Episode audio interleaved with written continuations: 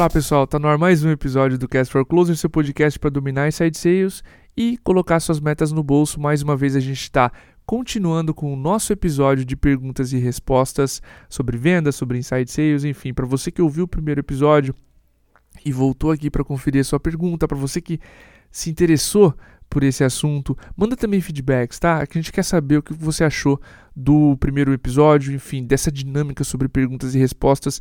Nossa intenção é fazê-la mais vezes. Me aborda nas redes sociais, Diego Cordovez, e diz para mim o que, que você achou desse episódio, dessa dinâmica de respostas das dúvidas, beleza? Vamos lá. Matheus Rabelo, fala Matheus, mandou aqui uma dúvida.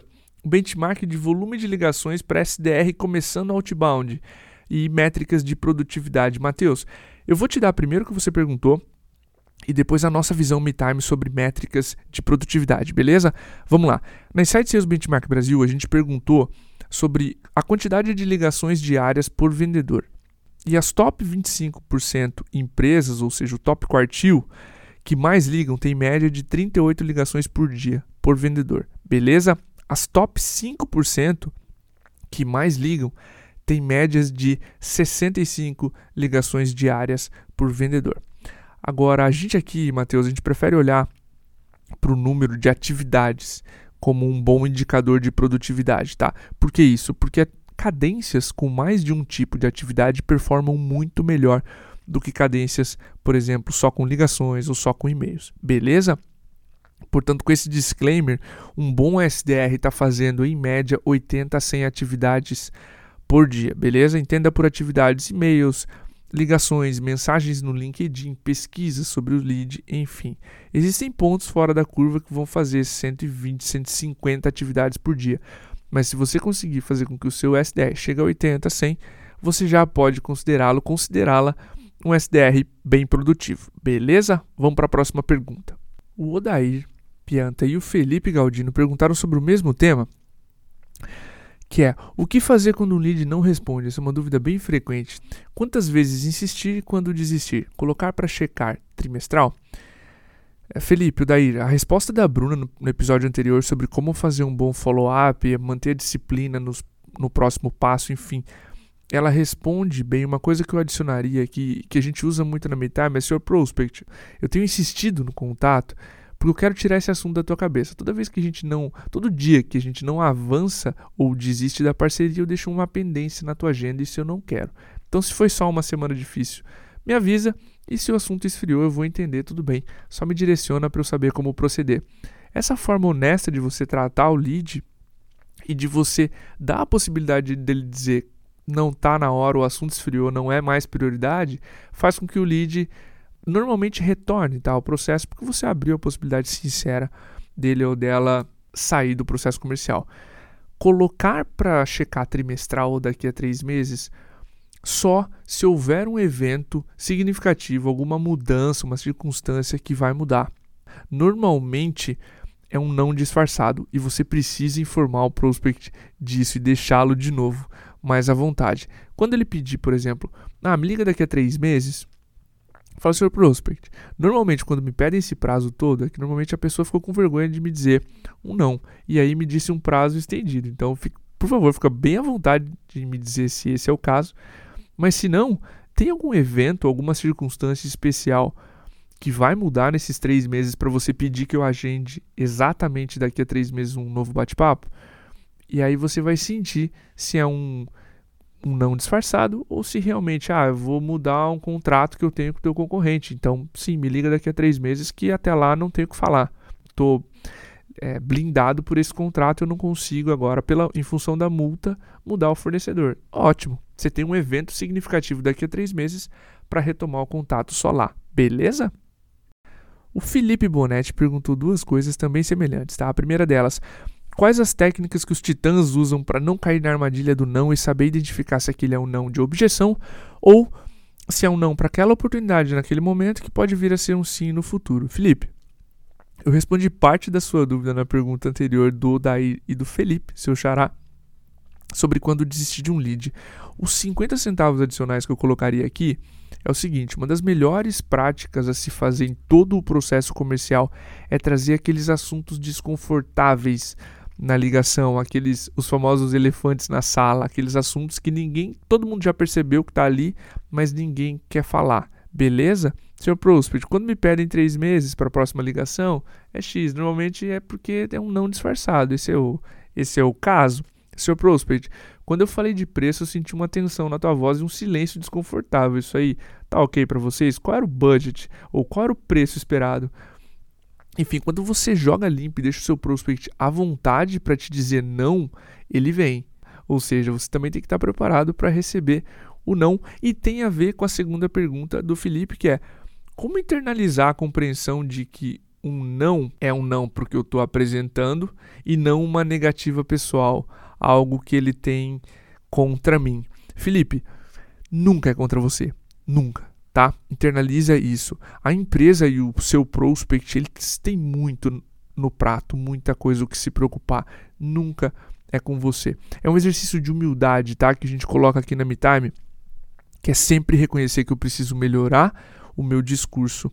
E não importa o quão foda seja a nossa empresa, quanto tempo ela tem de mercado, quantos clientes ela já atendeu, quantos anos ela tem de existência, o prospect não se importa. Faz o seguinte exercício. Você, Felipe, se importa se a MeTime tem 5, 10 ou 15 anos de existência? Se a gente tem um podcast, se a gente tem uma pesquisa, enfim. Eu aposto que não. Você tem as suas preocupações dentro da sua empresa, dentro do seu time, enfim. E você as quer resolvidas. Se eu, MeTime, posso ajudar, eu tenho a sua atenção. Se não, eu não tenho. Nunca é comigo, eu, Cordovez, o vendedor. Então, nunca é com você. Beleza? Internaliza isso e segue. Essa é uma profissão linda, então não não traga isso para você, senão tu vira uma bomba relógio. Essa tensão escapa uma hora, tá?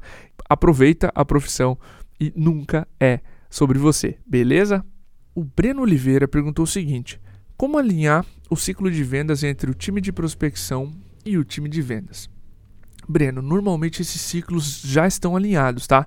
Por exemplo, a ah, minha operação leva sete dias lá para fazer a prospecção, ou seja, para conseguir ou não o contato de um lead, e mais 15, 20 para fechar ou perder a venda. Tá? É bem natural que esses ciclos estejam alinhados e com um tamanho semelhante. Tá? Eu só esperaria que eles fossem ridiculamente parecidos, ou seja, em tickets muito baixos, que aí a prospecção e o ciclo de vendas ou o relacionamento, a segunda parte de vendas, é muito curtas, por exemplo, em uma call só.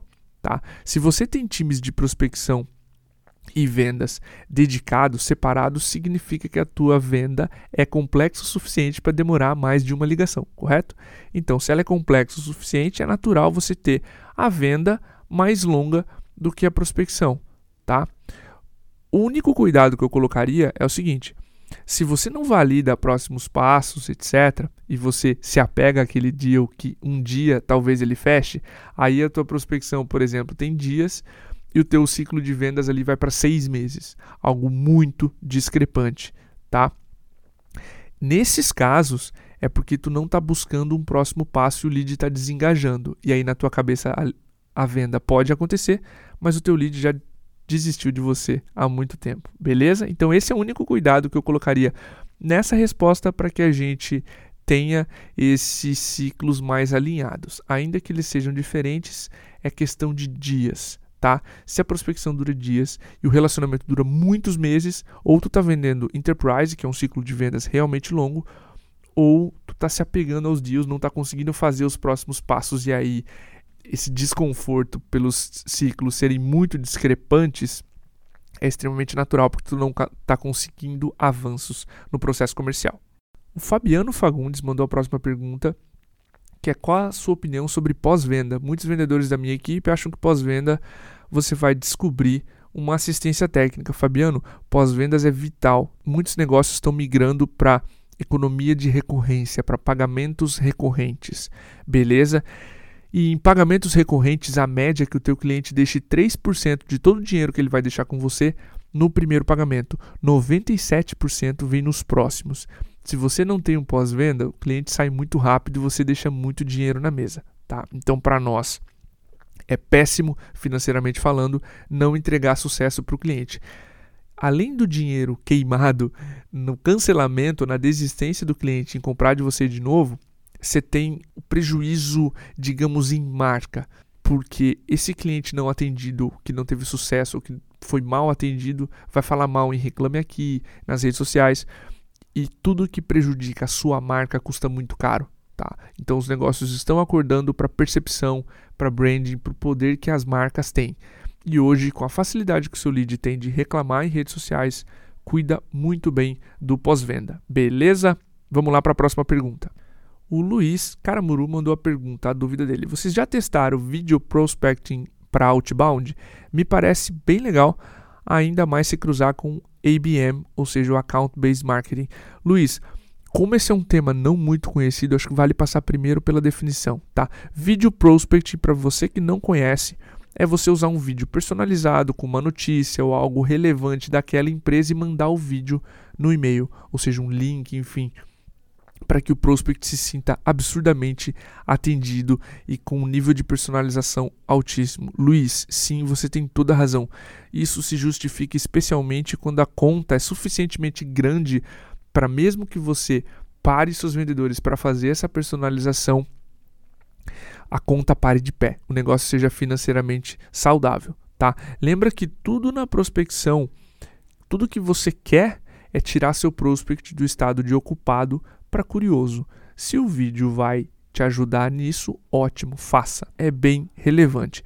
Vale ressaltar aqui, pessoal, que se você enviar um case padrão, por exemplo, um estudo de caso, um estudo de sucesso de um cliente parecido, mas muito padrão, sem nenhuma personalização, sem dizer o nome dessa empresa em específico que você está prospectando, isso não é vídeo prospecting, beleza?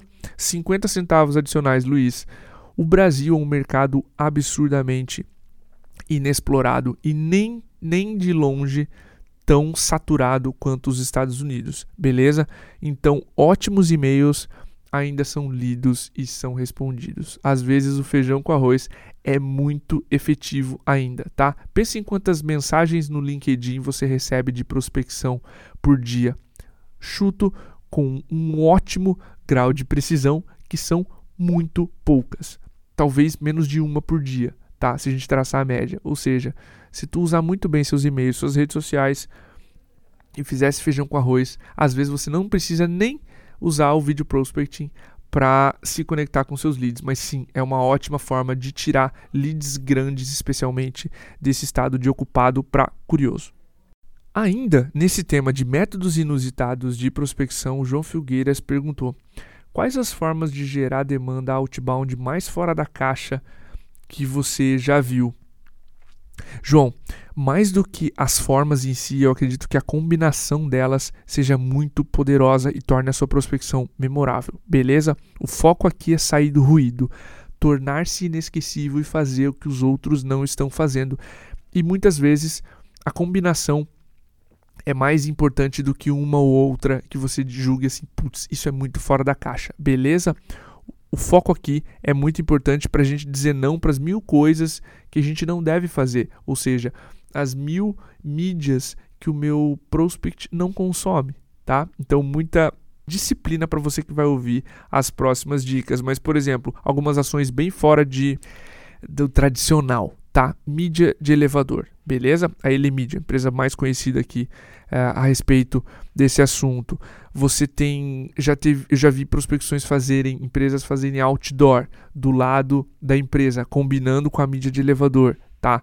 Touch físico com os leads. Deixa eu dar um exemplo. Lead baixa um material da tua empresa online, recebe um livro físico assinado com dedicatória dizendo: Eu sei, eu estou preocupado com você, tá aqui um presente. Beleza? Carta assinada por alguém da diretoria com conteúdo. Não aquela assinatura impressa, mas sim uma assinatura, uma dedicatória exclusiva, algo que seja memorável. Vídeo prospecting, assunto da pergunta anterior quando você personaliza o vídeo e gera essa demanda, esse fluxo de oportunidades para os leads. Beleza? Aqui são algumas ideias, com certeza você vai encontrar outras por aí. É isso, pessoal. Então, com a pergunta do João, a gente encerra esse segundo, essa parte 2 aqui do episódio de perguntas e respostas. Mais uma vez, obrigado a todos vocês que mandaram as dúvidas, para vocês que porventura não enviaram, mas agora estão mais encorajados a enviar as próximas.